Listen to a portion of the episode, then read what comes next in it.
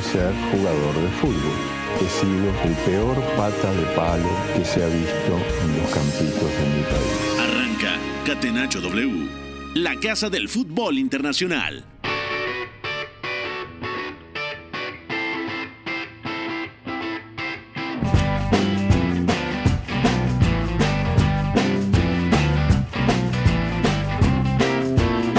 ¿Qué tal amigas, amigos de W Deportes? Bienvenidas, bienvenidos a esto que es Catenacho W. Catenacho de miércoles 14 de febrero, Día del Amor y la Amistad y Día de UEFA Champions League también. Eh, tuvimos partidos de octavos de final de la Champions, la Lazio que vence por la mínima al Bayern München y el Paris Saint Germain venciendo 2 por 0 a la Real Sociedad, así que tenemos mucho que platicar el día de hoy aquí en Catenacho W, la casa del fútbol internacional. Los saluda con mucho gusto su servidor Eugenio Tamés, con el buen Fo en la producción y con Mario López en los controles. Así que empiezo a saludar también a quienes me acompañarán el día de hoy para platicar de estos duelos de UEFA Champions League. Empiezo aquí a mi lado Douglas Sierra, ¿cómo estás, Doug? ¿Qué tal viste los partidos del día de hoy? ¿Qué tal, Eugenio? Eugenio ¿Cómo estás? ¿Todo bien de este lado? Eh, sorprendido por los resultados, la verdad. Esperaba una puesta en escena mucho más competitiva por parte de la Real Sociedad, pero creo que se ha quedado realmente corto. También no llevaba buena inercia, recordemos que llevaba cuatro partidos sin ganar y tampoco había anotado gol. Hoy se ha ido con el arco también, eh, bueno, sin que haya podido anotar un gol todavía. También puedes mandar si quieres saludos del Día del Amor, de la Amistad. Ah, no, de momento ¿no? preferimos Al no. momento, ¿no? Está bien, está bien, mi querido Doug. También saludo con mucho gusto a Oscar Mendoza. ¿Cómo estás, Oscar? Tú si quieres mandar saludos a alguien del Día del Amor de la, y la Amistad o, o mejor no, te, te, te concentras mejor en la Champions. ¿Qué tal, Eugenio? Un saludo para ti, para todos los compañeros, la gente que nos escucha. Mis saludos de San Valentín van a ser para Luis Enrique, el técnico Muy del bien. Paris Saint-Germain, porque me parece que lo que hizo en la segunda mitad con su equipo es lo más destacado del día y también mencionar que ese resultado de la victoria de la Lazio contra el Bayern, para mí, puede ser la gran sorpresa de los octavos de final.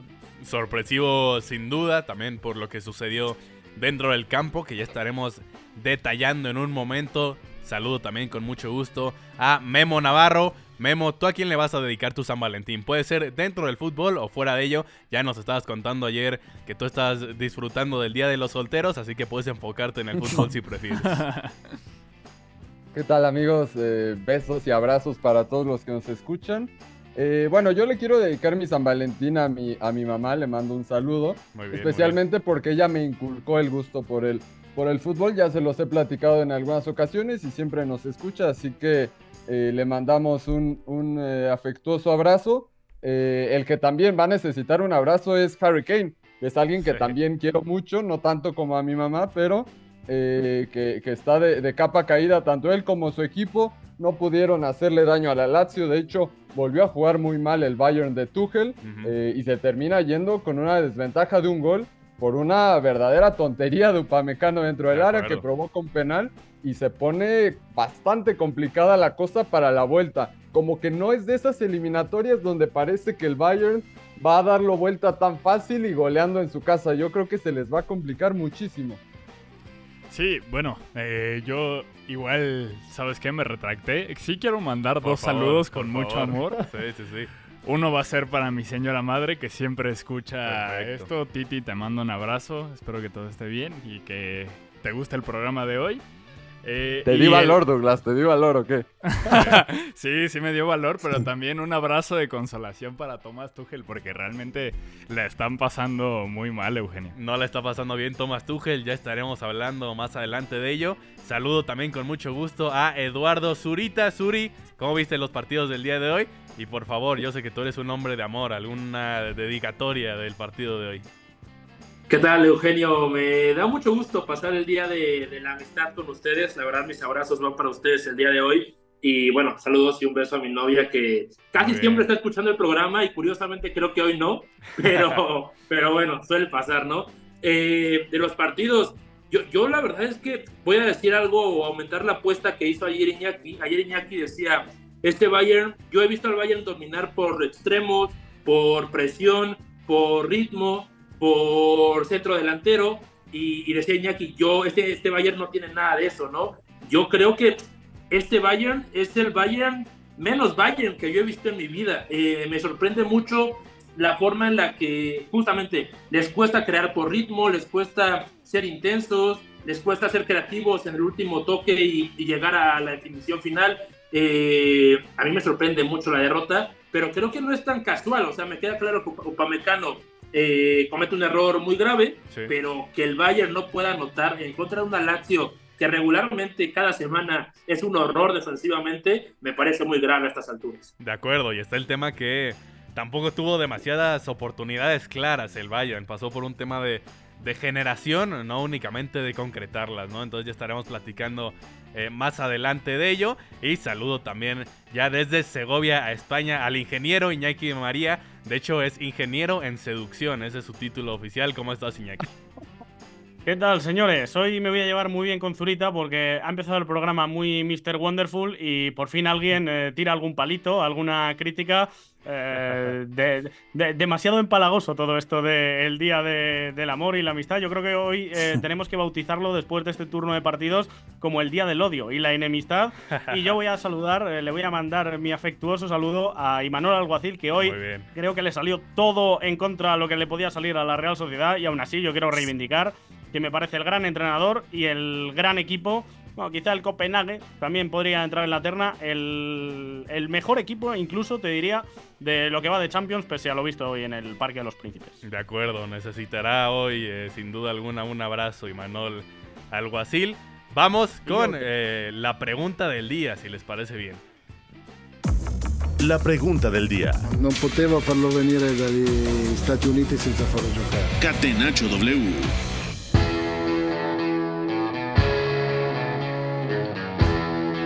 Empiezo contigo, Iñaki María, ya que tenemos listo para hablar.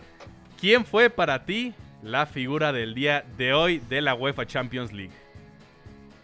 Pues no lo tengo nada claro, la verdad. Me voy a quedar, fíjate, con Ousmane Dembélé, que es un jugador al que yo, al igual que Xavi Hernández, eh, le tengo bastante más fe que el resto de los mortales. Y que hoy creo que en los peores tramos del eh, equipo de Luis Enrique ha sido uno de los que no se ha escondido, ha tirado del carro, participación importante en la jugada del 2-0. Bueno, quizá no tenga la mejor toma de decisiones, pero a mí me parece que es un futbolista que eh, tiene personalidad, tiene desequilibrio y que en este tipo de, partidos, cuando está bien, se nota bastante. Así que bueno, yo quiero reivindicar ese nombre, aunque creo que eh, hay varios protagonistas inesperados también en el PSG. En general hay varios protagonistas el día de hoy y tal vez partidos sin muchos goles y por eso podemos escuchar diferentes nombres en esta sección. Voy contigo ahora, Suri, para ti, ¿quién es la gran figura del día en la Champions de hoy?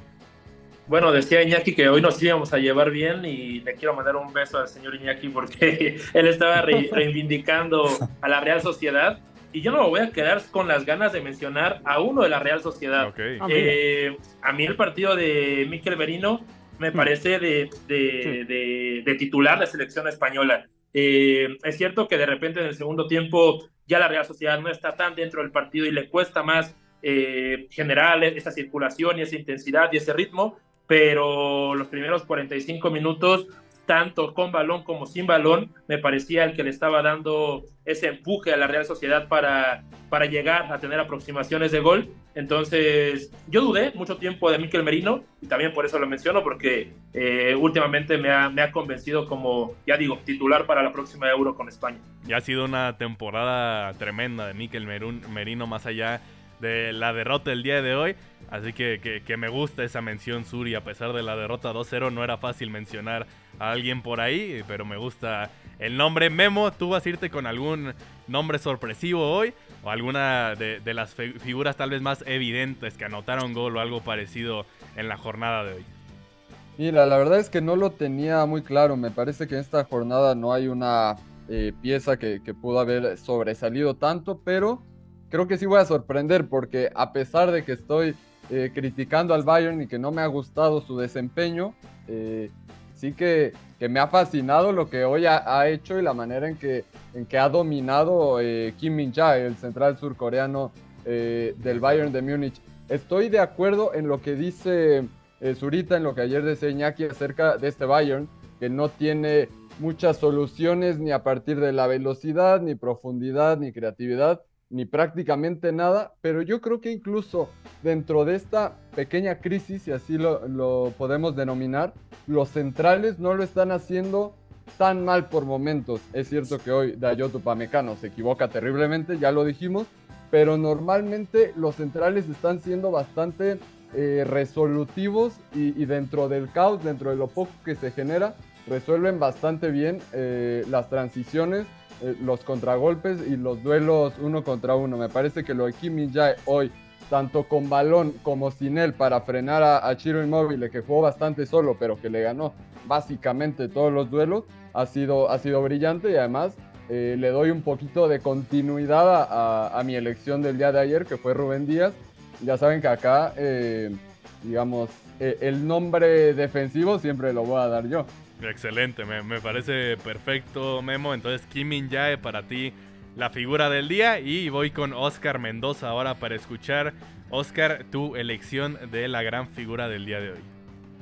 Bueno, para mí voy a tirar el nombre que me parece un poco más claro, que es el de Kylian Mbappé, porque su segunda mitad me parece que es esa versión de Mbappé que suele ser tan determinante en partidos importantes, porque es cierto, en la primera parte la Real Sociedad para mí fue mejor que el Paris Saint-Germain, pero en el segundo tiempo cuando Luis Enrique ajusta, cuando incluso comienzan a hundir más al equipo de Imanol Alguacil, mucho tiene que ver con Kylian Mbappé, su anotación cae a balón detenido atacando el segundo palo, pero luego también tiene más ocasiones. De hecho, en el primer tiempo se pierde una muy clara contra Alex Remiro, luego también esos desmarques a profundidad que tanto le conocemos jugando en punta. Para mí Mbappé fue determinante y, como lo decía, es capaz de volcar todo el partido a favor de los parisinos. De acuerdo, era un nombre que, que había que mencionar el día de hoy por ser anotador de ese primer tanto que abrió la puerta para la victoria del PSG. Cierro contigo, Duke. ¿Quién es tu figura del día? Uf, creo que dentro de todo lo que dijimos de la Real Sociedad, que su partido de hoy ha sido algo decepcionante, yo me quedo con Taque Cubo. Eh, realmente su primera mitad, sobre todo, me ha parecido muy buena, desbordando cuando era necesario, eh, enganchando por dentro. Ha puesto dos balones que me parecen muy peligrosos. En uno, de hecho, se requiere el despeje de Danilo Pereira. Y creo que el Nippon ha regresado enchufado de la Copa Asiática.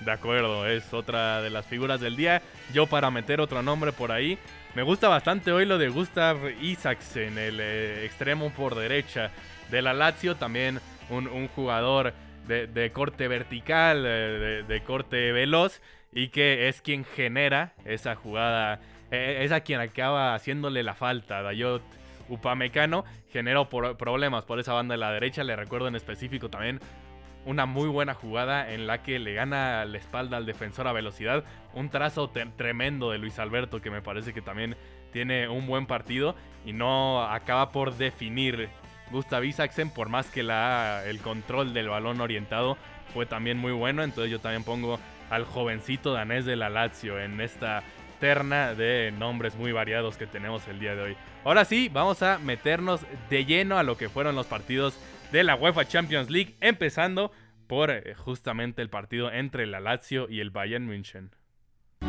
UEFA Champions League.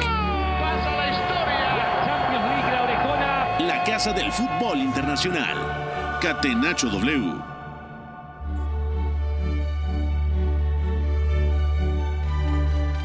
Lo gana por la mínima la Lazio Suri, un partido que ya hemos comentado, se define, eh, fue, un factor muy determinante esa expulsión de Dayot Upamecano que le regala el penal a la Lazio y que anota de buena manera Chiro Immobile. ¿Qué le faltó el día de hoy, Suri, este Bayern München? Que sin duda saca un resultado bastante decepcionante de la Roma, del Estadio Olímpico Roma.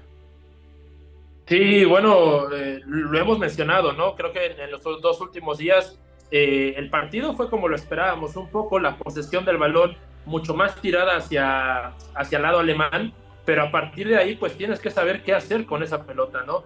Eh, yo creo que el Bayern tiene muchos problemas en cuanto a los recorridos que tiene que hacer cada jugador para llegar a una posición clara de remate, como que o a veces se amontonan mucho o a veces están muy separados, no noto, y lo mencionaba al principio del programa, esa, esa sinergia, esa química de, de saber que le puedes dar un pase a un compañero y qué pase va a dar él para que después pueda llegar ese, regularmente lo hace el Bayern, ese pase de la muerte hacia atrás, o incluso cuando llegue, puede llegar ese pase, eh, hoy la Lazio estuvo muy bien, creo yo, en la defensa de área, cerrando el espacio a Kane, cerrando el espacio a Miula, a Musiala, que eran sobre todo los que llegaban un poco en posición de rematar, pues bueno, entre la falta de, de ese, ese clic creativo del, del Bayern Múnich y una buena aplicación de la Lazio, creo que se construye 70 minutos del partido. Luego ya hay dos periodos, creo yo, de la Lazio, uno del primer tiempo, uno del segundo, en el que más o menos se anima a,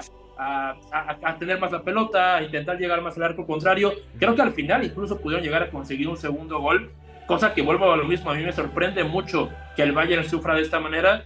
Eh, y pues bueno, eh, muy malas noticias para Tuchel porque, porque no se vio nada, nada de mejora. Uno decía, bueno, es la Lazio, es la Champions, quizá salen con otro chip, pues yo sigo viendo al mismo Bayern que, que le cuesta cada semana demostrar algo.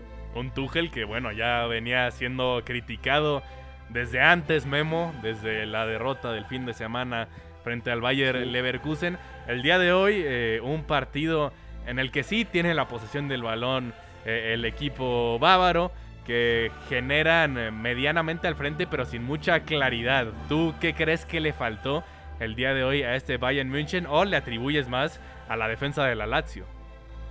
A ver, algo preocupante también de, este Bayern es que eh, se reclamaba que, que Tuchel no había utilizado a ciertos elementos importantes contra, contra el Leverkusen, ¿no? Eh, Rafael Guerrero por izquierda, donde había eh, empleado a, a, Sasha Boy. Joshua Kimmich también inició en este partido y aún así el equipo se vio sumamente plano. Al inicio del encuentro en particular, me parece que los dos equipos estaban muy, pero muy largos. Y ahí eh, los dos creo que llegaron a, intercambiar algunos golpes. La Lazio encontró espacios interesantes. Por ahí tiene una Luis Alberto, eh, un, disparo fuera del área que, termina pasando un poquito por encima, pero, pero con un, poco de descontrol. Ya cuando planta un bloque medio la Lazio, eh, prácticamente cierra cualquier opción para, para el Bayern, que fue de un lado a otro, no encontró en ningún momento una circulación eh, o, el momento dentro de esa circulación en la cual poder penetrar el bloque. Eh, y el único momento donde yo vi cierta eh, lucidez y esa química de la que hablamos por parte de, de, la zona ofensiva de, medio campo para adelante por parte del Bayern es una jugada que al final se pierde Musiala en la que se juntan Goretzka, uh por dentro, Müller por dentro, eh, también por dentro Musiala, eh, evidentemente. Eh, una jugada que parece más mm, que, termina produciéndose a partir de que, de que los más talentosos se acercan entre sí para intentar jugar, porque no es similar al 99% de, de, las jugadas o de, o de, las zonas que suelen pisar durante el partido. Entonces me parece una acción totalmente aislada del juego que casi le resulta porque eh, eh, como ya digo, se la pierde Musiala, pero después de eso, ya en el segundo tiempo, tampoco produce nada. Eh, la Lazio no atacaba, salvo ese pelotazo, ese contragolpe que acaba en el, en el penal que convierte, bueno, que, comete Upamecano con una, con una plancha terrible y que, y que, convierte posteriormente Shiro Immobile. y con mayor razón, con 10 hombres, el Bayern sigue sin producir nada. Entonces, me parece que ahí está lo preocupante, con algunos nombres interesantes, con ciertos perfiles que podríamos llamar complementarios por momentos, eh, no se está encontrando, sobre todo el equipo en esa zona de media punta, que desde mi punto de vista era lo más fuerte que tenía. Te voy a dar eh, un dato tremendo, Oscar Mendoza. El Bayern en este partido tuvo 17 tiros totales, cero de ellos a portería, cero disparos a portería a pesar de que intentaron bastante. ¿Qué podemos decir de, esta ofensiva del Bayern? Sobre todo en esta última semana, tomando en cuenta también lo de Leverkusen, tomando en cuenta lo de hoy, ¿qué está pasando en el equipo de Thomas Tuchel?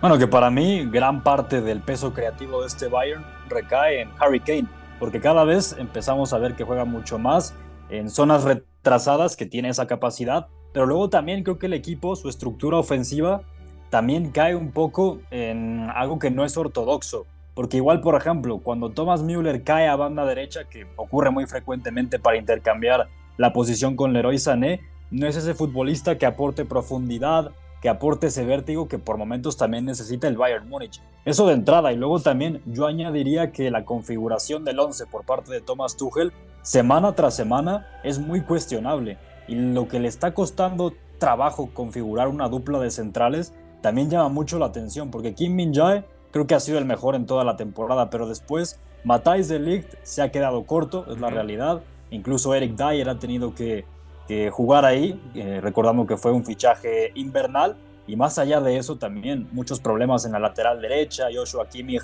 ha vuelto al 11, pero tampoco fue una solución. Y a mí también me llamó la atención que cuando cayó la expulsión de Dayot Upamecano, el hombre que retiró del campo fue León Goretzka para darle entrada a Matthijs de Ligt, cuando hasta hace algunos partidos Goretzka era el más imprescindible de sus centrocampistas. De acuerdo. Eh, Iñaki, Hablemos en específico de Dayot Upamecano. No, no quiero decir el nombre que, tú le dijiste en, nuestro grupo de, mensajes, pero es un futbolista que, el talento lo tiene, el físico también, tiene técnica, eh, pero de repente tiene este tipo de errores que le han costado mucho al Bayern en, las últimas temporadas, no es solo lo de hoy. ¿Qué opinas de, en general del perfil de este jugador? Que su temporada no ha sido tan mala, ¿eh? No, no, hay, que eh, decirlo. Eh, es la cosa, no, no es un mal jugador. el tema es que hay desatenciones muy puntuales, ¿no, Iñaki? Sí, de hecho, la... ya se me juntan las temporadas. No sé si fue la pasada o la anterior, hubo una de las dos que empezó la temporada a un nivel brutal. Eh, primera vuelta de temporada fácilmente para meterlo como candidato al menos a mejor central del mundo. ¿Qué pasó? Llegó la Champions y se le bajaron las persianas, las cortinas y eh, le, tapiaron incluso las ventanas. Y es que lo que le pasa a Upamecano es que es reincidente. Edición tras edición, este tipo de, de partidos se le atragantan yo discrepo un poco. Eh, creo que tiene un físico ideal para ser central. Eh, pero luego creo que le falta calidad en un par de aspectos. más que técnica, que ahí sí que creo técnica con balón, por ejemplo, es muy buena. Técnica defensiva. Y lo mezclo con el otro gran debe, la lectura de juego. Ahí es donde yo creo que, tiene errores de base. hoy la jugada es perfecta. Va demasiado pasado de rosca y, no mide los riesgos en, esa jugada y eso al final te acaba jugando malas pasadas porque es un, es un tipo de acción en la cual si aciertas tienes poco que ganar y si fallas, como ha sido el caso, tienes muchísimo que perder. Y bueno, pues yo creo que el gran problema que tiene es ese, que, que acostumbra a jugar demasiado con fuego y se acaba quemando. Yo, para mí, mm, este tipo de centrales eh, que le falta seguridad, eh, te pueden jugar mucho en contra y por lo tanto creo que no son centrales de élite, aunque ah, luego podamos ver un partido en el cual sí eh, te sale un recopilatorio de jugadas donde es pura élite. De hecho, Eugenio, lo, de, lo de Upamecano, comentaba Iñaki, la temporada anterior fue que tuvo un inicio impresionante el primer semestre, por eso fue titular en la Copa del Mundo con Francia en la mayoría de los partidos, pero ya después vino un poco una debacle y ha demostrado ser que en términos generales es un central que tiene mucha tendencia al error. Sí, de acuerdo. tiene esos eh, detalles de momento, desatenciones, ¿no? Que, que generan dudas sobre este futbolista que, que en general, eh, yo, yo concuerdo, es, es, un, buen, un buen defensa central. Doug, eh, ayer defendíamos de cierta manera a Thomas Tuchel aquí, que, que, no se le puede juzgar por los últimos resultados únicamente.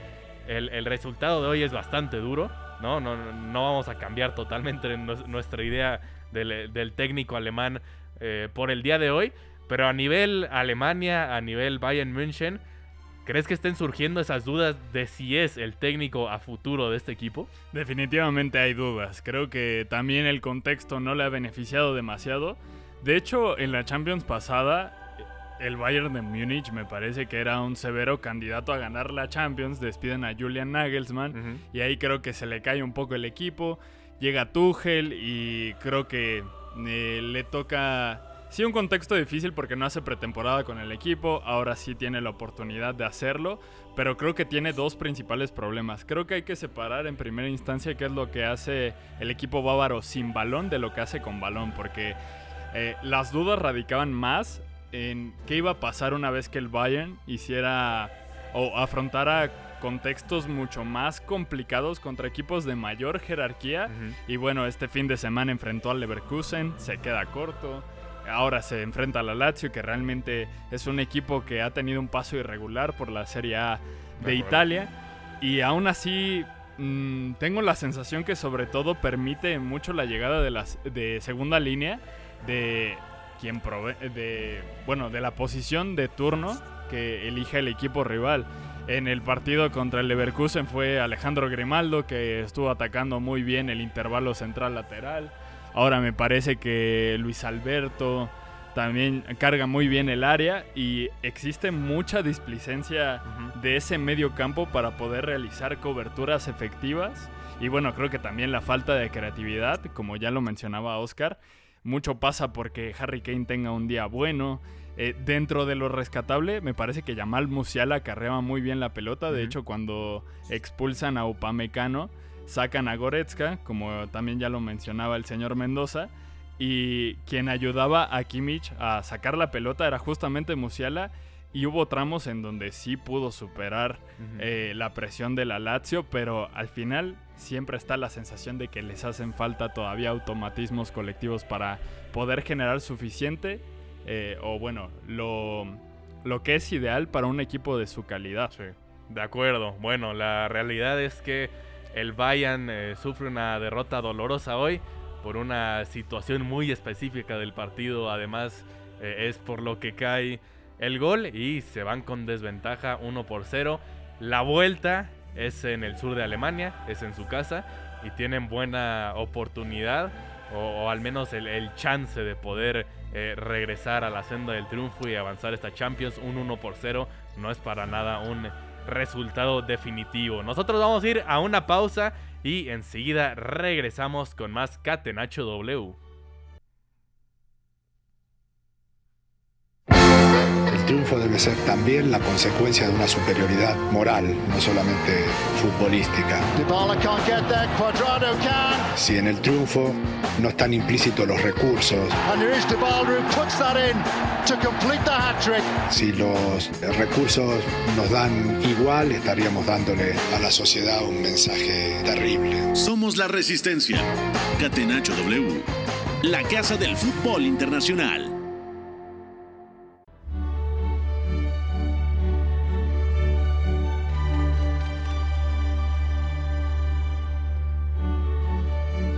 Estamos de regreso, amigas, amigos, aquí en Catenacho W, platicando de lo que fue la jornada de Champions League. Ya lo pueden escuchar ustedes en el himno. Ya analizamos lo sucedido con la Lazio y el Bayern München.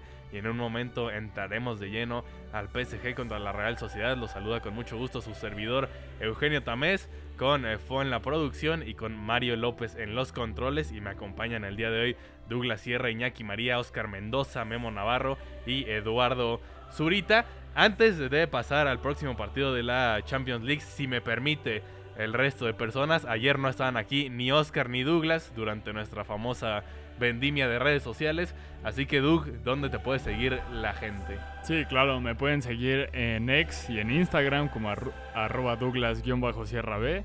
Siempre decimos en la sección de mexicanos en Europa, y Oscar lo sabe muy bien, que solo es para hacer amigos, no para otras cosas, pero hay que decirlo de, de facto. Es, una Mira Douglas, eh, en el día del amor acordándose de su ex.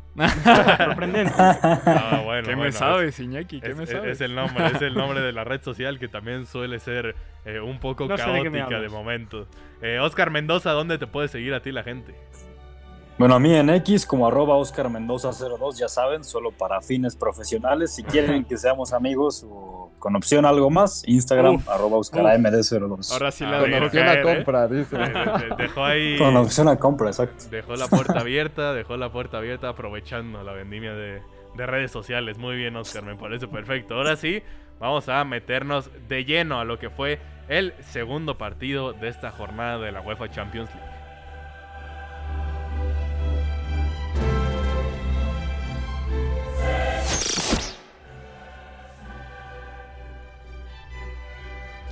El Paris Saint Germain, Douglas Sierra, vence 2 por 0 el día de hoy a la Real Sociedad.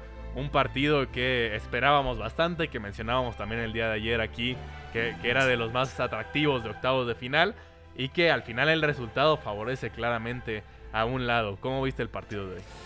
Eh, a ver, en el primer tiempo me parece que el París le entrega la posesión a la Real Sociedad y bueno, eh, hasta entonces el partido se mantenía relativamente parejo. De hecho, ahí es cuando Cubo alcanza a intimidar, sobre todo desde el costado derecho. Ahí es donde se concentraban los ataques del equipo vasco.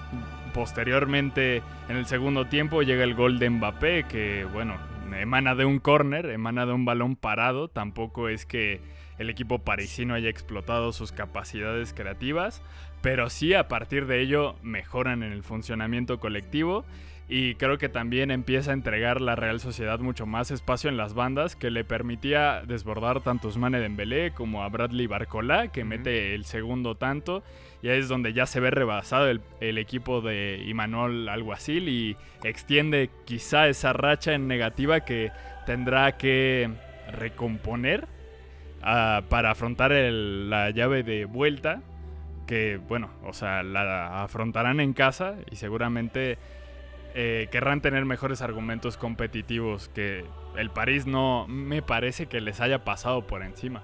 De acuerdo, y, en la previa, de hecho, Luis Enrique hablaba maravillas de lo que es esta Real Sociedad, de lo que es Imanol Alguacil, como también lo ha hecho Iñaki María, y justamente necesitamos, Iñaki, que nos platiques el día de hoy lo que sucede con la Real Sociedad de Imanol Alguacil, que a pesar eh, de la derrota 2 por 0, bueno, dejo algunas detalles positivos al menos? O, cuál es tu opinión sobre esto? Sí, a mí me parece que la primera parte es muy positiva, más jugando fuera y contra todo un PSG. Mm, a ver, yo creo que le llegaba en una fecha muy mala a la Real Sociedad de esta eliminatoria y una bastante buena al Paris Saint Germain por muchos factores. Eh, la Real Sociedad viene jugando entre Liga y Copa mm, prácticamente eh, desde que se acabó la fase de grupos de la Champions, dos partidos por semana y al final eso ha derivado en que tenía un carro de bajas. Veníamos hablando, ¿va a jugar hoy Arzábal o no? ¿Está jugando al despiste Alguacil? Ayer de repente lo mete en la convocatoria. Bueno, pues yo creo que al final, más que jugar al despiste, es que ha intentado forzarlo y no estaba ni para jugar cojo. Y eso se une a las eh, bajas de Geraldo Becker, que acaba de llegar arriba y tampoco ha estado. De Carlos Fernández, otra opción para la delantera, que vuelve a estar lesionado. En los laterales no tenía Tierney, Odriozola, Ayen Muñoz bajas numerosas y muy concretas en, determinadas zonas del campo y eso ha hecho que a la Real Sociedad le durase la gasolina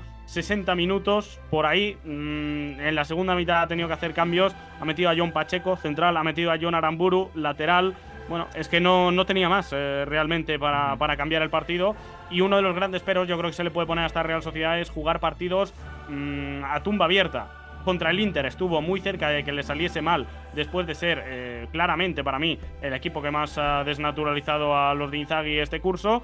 Pero después de 70 minutos muy buenos, se tiene que meter debajo de la portería a defender el resultado, algo a lo que no está acostumbrado, y le acaban empatando y de milagro no lo ganan. Hoy contra el Paris Saint Germain ha ido hombre a hombre a cada disputa como si fuera la última de sus carreras, incluso en ese hombre a hombre, eh, bien Cubo, un extremo, o bien Barnechea, el extremo de la otra banda, saltaba con un central y el lateral tenía que hacer recorridos larguísimos de 60-70 metros para ir a morder al lateral del, equipo contrario.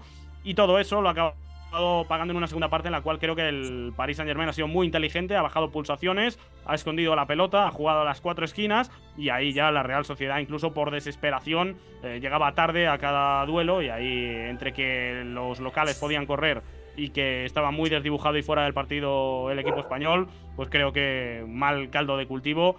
Lo bueno es que la eliminatoria sigue abierta, pero a nivel de sensaciones yo creo que sale tocadísimo el equipo de Alguacil.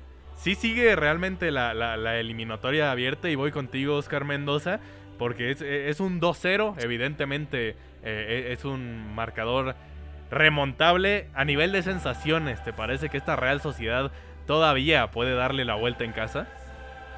Ahora mismo no, no lo creo y sobre todo porque uno de los grandes problemas de la Real Sociedad, sobre todo en este 2024, es el gol. Es un equipo al que le cuesta mucho marcar y yo estoy muy en la línea de lo que comentan. La primera mitad fue buenísima y me parece que la clave fue la forma en la que presionó la Real Sociedad mm. de Imanol Alguacil, principalmente en el centro del campo, porque ahí Brais Méndez estaba muy pendiente de Fabián Ruiz Y luego también se emparejaban con los interiores, tanto Martín Subimendi como Miquel Merino, y a partir de eso había de dos, o la Real Sociedad conseguía robar en campo rival, o el Paris Saint-Germain encontraba espacios para Kylian Mbappé, para Dembélé, para Barcola, y es ahí cuando lo que comentaba antes, Mbappé tuvo un mano a mano, o casi mano a mano contra Remiro, que detuvo el arquero de la Real Sociedad. Y lo de Cubo también, muy importante en los primeros 45 minutos porque completó el 100% de sus regates. Fueron tres y los tres fueron exitosos.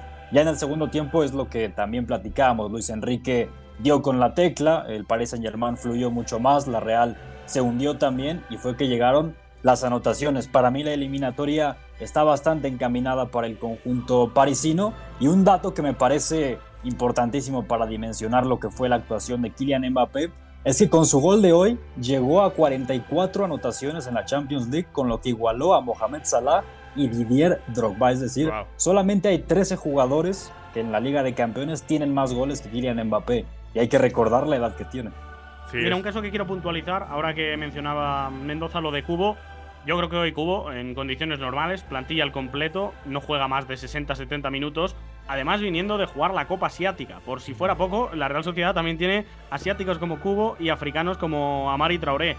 Eh, no quiero decir con esto que el Paris Saint Germain no los tenga, ¿eh? de, de, marcaciones además muy similares. Asraf Hakimi, que sí que ha jugado, pero que Marruecos se fue demasiado pronto de, de la CAN. Y Kangin Lee, que ha estado lesionado. Bueno, Kangin Lee no ha jugado ningún minuto. Y tenía eh, el Paris Saint Germain revulsivos para meter en la segunda mitad de la talla de Marco Asensio, de la talla de Randall Colomwani. Incluso tenía a Gonzalo Ramos que no ha llegado ni a ponerlo. Aquí es donde se nota la diferencia entre la plantilla o las posibilidades para construir la plantilla del campeón de Francia o de la Real Sociedad.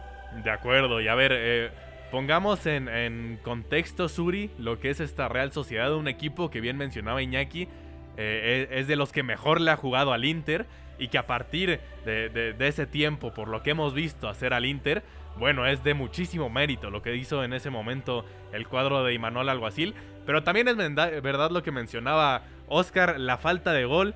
Ya tienen cinco partidos consecutivos sin poder ganar y cinco partidos consecutivos sin meter gol. ¿A ti, Suri, te deja alguna esperanza este equipo de cara a la vuelta? Eh, esperanza sí, yo no creo que sea un milagro eh, que todavía pueda superar la serie, pero es cierto que necesita de, de, la suerte, ¿no? Para mí principalmente, de empezar el partido de vuelta, marcando un gol, sentirse cercanos, sentirse competitivos de nuevo, porque e, esa racha de, de, no goles y no triunfos también está mermando justamente en esa, digamos, autoconfianza para sentirse fuerte en los momentos eh, difíciles del partido. Hoy mismamente los últimos 30, o más bien todo el partido, no me parece el PSG un cuadro espectacular, pero eh, la Real no tiene ni las piezas, lo mencionaba Iñaki, ni, ni la chispa, ni la autoconfianza para reponerse a, lo que va sucediendo en el partido, ¿no? Entonces, yo creo que si el partido se le pone de cara, es un equipo que puede hacer las cosas bien, pero, pero para mí queda mucho hacia eso, ¿no? Hacia la suerte, porque si no, mientras más te tardes, más entra Mbappé al juego, y, bueno, en el momento en el que caiga el, el tercero de la serie, esto va a estar más que muerto. ¿Dónde colocamos, Memo, a este PSG? De cara al eh, futuro de la Champions League. Champions League. Asumamos, y, esto es asumir que, avanzan de fase porque todavía no lo tienen seguro. ¿Hasta dónde pueden llegar? ¿Cuál es el techo de este Paris Saint Germain? Ayer eh, hablábamos de los favoritos y coincidíamos, me parece que eh, Real Madrid y Manchester City creo que están un escalón por encima. si bien eh, hay otros equipos que puedan competirles y ganarles, porque esto es fútbol y porque tienen grandes plantillas y entrenadores. Esos son los que yo creo que se separan ligeramente como, como los favoritos, también por lo que vienen haciendo en ediciones em, previas. Yo creo que en un segundo escalón ya entra un equipo como el Paris Saint Germain, que, que claro, tiene presión por lo que ha sido como proyecto durante los últimos años, pero no podemos olvidarnos que eh, acaba de llegar eh, Luis Enrique, que también ficharon a 11 jugadores nuevos que se desprendieron de eh, algunas otras estrellas y que pues como todo es un modelo de juego que tarda un poquito más en, en cuajar. Entonces, pues yo por esa razón los pondría todavía en un segundo escalón. yo creo que el techo de este equipo también en cuanto a las individualidades es de de eh, semifinales, cuartos de final. Yo no lo veo eh, como, un, como un contendiente a, ganar esta Champions League, sinceramente. Y yo creo que en ese mismo eh, escalafón podría estar con un Arsenal Atlético de Madrid, quizás algunos de ellos con más capacidad para, para competir en ciertos escenarios. Yo creo que el Atlético de Madrid, por ejemplo, aunque ahora no la pasa muy bien, puede meterse en una, en una noche de Champions y con Griezmann inspirado y con el Cholo Simeone eh, eh, planteando un, partido brillante como lo ha hecho ya en, Copa de Europa puede avanzar y, poder hacer algo importante, pero yo creo que Arsenal, eh, Inter probablemente me parece que, están dentro de ese, de ese nivel, pero no serían contendientes al título para mí en lo absoluto. Por cierto, hoy en la banca con el Paris Saint Germain está Ethan Mbappé, eh, hermano de mm. Kylian, de 17 años, ya ha tenido algunos minutos, sobre todo en Copa, pocos minutos, no lo hemos podido ver demasiado. Debutó ya también en Liga Francesa, pero bueno, teniendo apariciones el, el hermano de Kylian Mbappé, veremos si se mantiene en el PSG eh, ante la inminente, parece, salida eh, de, Kylian. ¿Sí? En la eh, Youth League, en la Champions League Juvenil, lo hemos podido ver algunos partidos. hago, hago el comentario, Eugenio. Por favor. Em, podríamos decir lejos de Kylian Mbappé. No quiero dar mi valoración completa, pero lo veo lejitos a Ethan. ¿Quién está más cerca? ¿Ethan de, de Kylian o Joe Bellingham de Jude mm, Bellingham? Muy buena esa. Muy buena esa. Yo el hermano de Joe Félix también en Youth League ha jugado, creo que en la edición anterior, ¿no? Sí, sí. Eh, yo creo que Joe Bellingham está un poquito más cerca de Jude. Además son idénticos en, todo. Eh, eh, físicamente, los movimientos, la posición, todo. Y yo creo que es más factible que Joe haga carrera en Premier League, una, una, buena carrera en Premier League, por llamarlo de algún modo, a que Ethan se consolide como lo ha hecho Mbappé. Dicho esto, ya veréis, ¿eh? Dentro de unos años, eh, Pichichi de la fase de grupos de la Champions. bueno, veremos. El hermano pequeño, ¿eh? Veremos. Doug. Sí, yo sé que a mis hermanos les encanta hablar de juveniles, les voy a romper un poquito la inercia eh, y voy a hacer un comentario que quizá eh, no le va a agradar al señor Zurita porque se va a acordar de Xavi Hernández, pero yo creo que justo una de las razones por las que el PSG no puede ser digamos, uno de los principales candidatos a ganar esta UEFA Champions League, es que me parece un equipo en construcción justamente.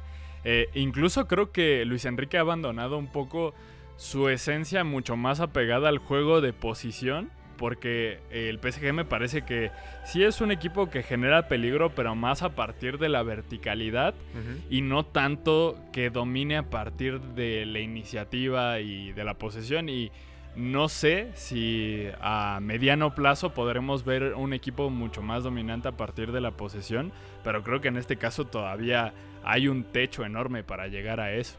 De acuerdo, bueno, eh, así la situación con este partido, victoria del Paris Saint Germain 2 por 0, falta la vuelta en San Sebastián, aún no está nada definido. Vamos a pasar rápidamente a Europa League, no sin antes eh, nuestro querido Emilio Basurto nos está pidiendo, nuestro jefe de información, que le enviemos un saludo a su madre en este Día del Amor y la Amistad, aprovechando que todos estábamos con los saludos. Claro que sí, eh, un, fuerte abrazo que nos está escuchando la madre de Emilio Basurto. Ahora sí, vámonos con lo que es la próxima jornada de la Europa League. UEFA Europa League. La casa del fútbol internacional. campeones de la UEFA Europa League. Catenacho W.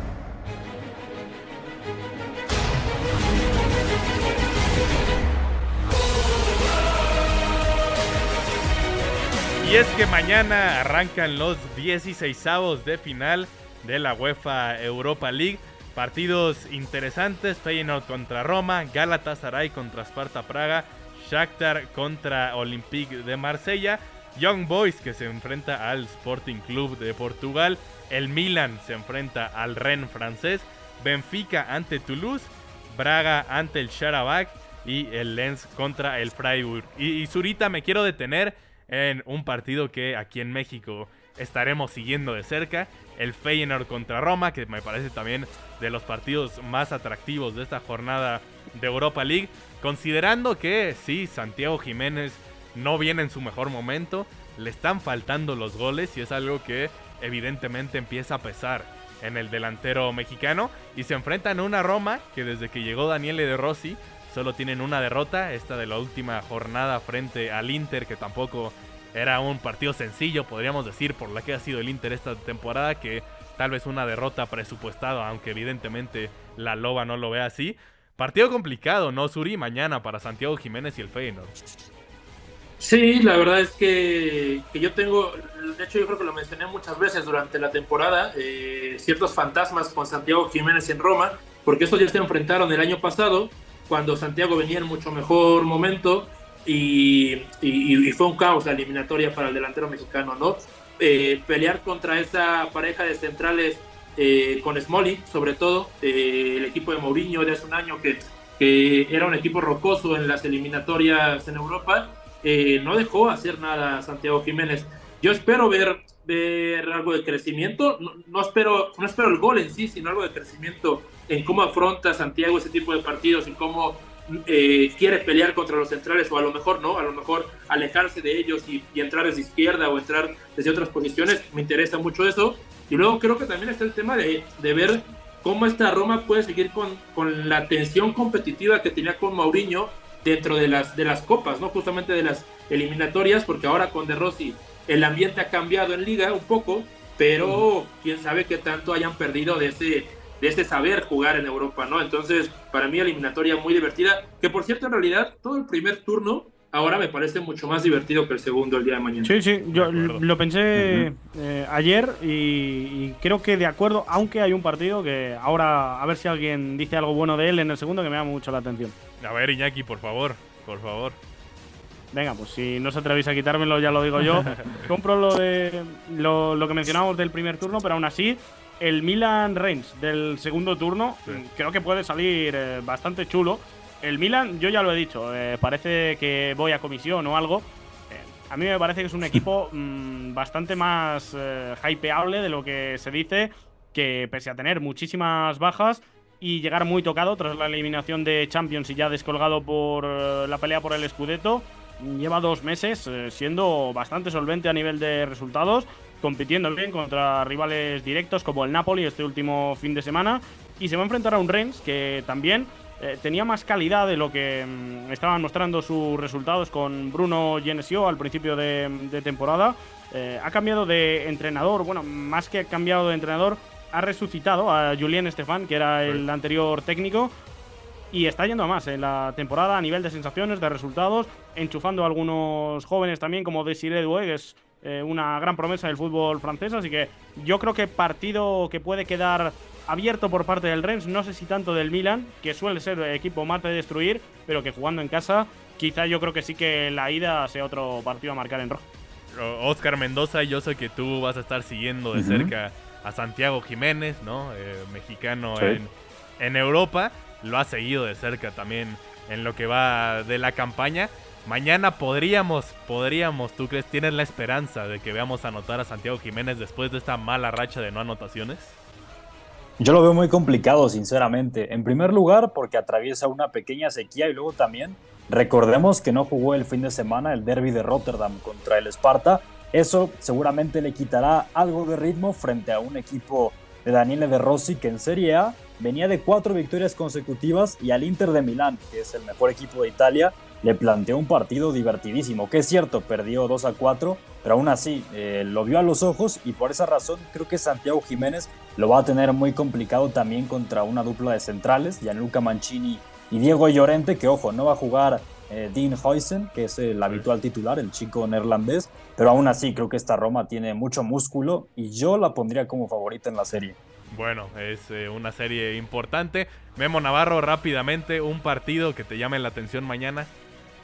En general, yo quiero seguir en esta Europa League al Benfica, que no le fue bien en la fase de grupos eh, de la Champions League, que, quedó tercero y por eso es que jugarán eh, Europa League, pero que en la primera liga de, Portugal eh, comparte el liderato con el Sporting Club de Lisboa, que defensivamente lo hacen muy bien y que además, bueno, tienen talentos jóvenes que me gustan mucho, como Joao Neves en la mitad de la cancha, Antonio Silva ya muy conocido, Eh, y otro de mis eh, favoritos, salido del Manchester United, Álvaro Fernández Carreras, que sugiero que le, que le echen un ojo al lateral izquierdo español.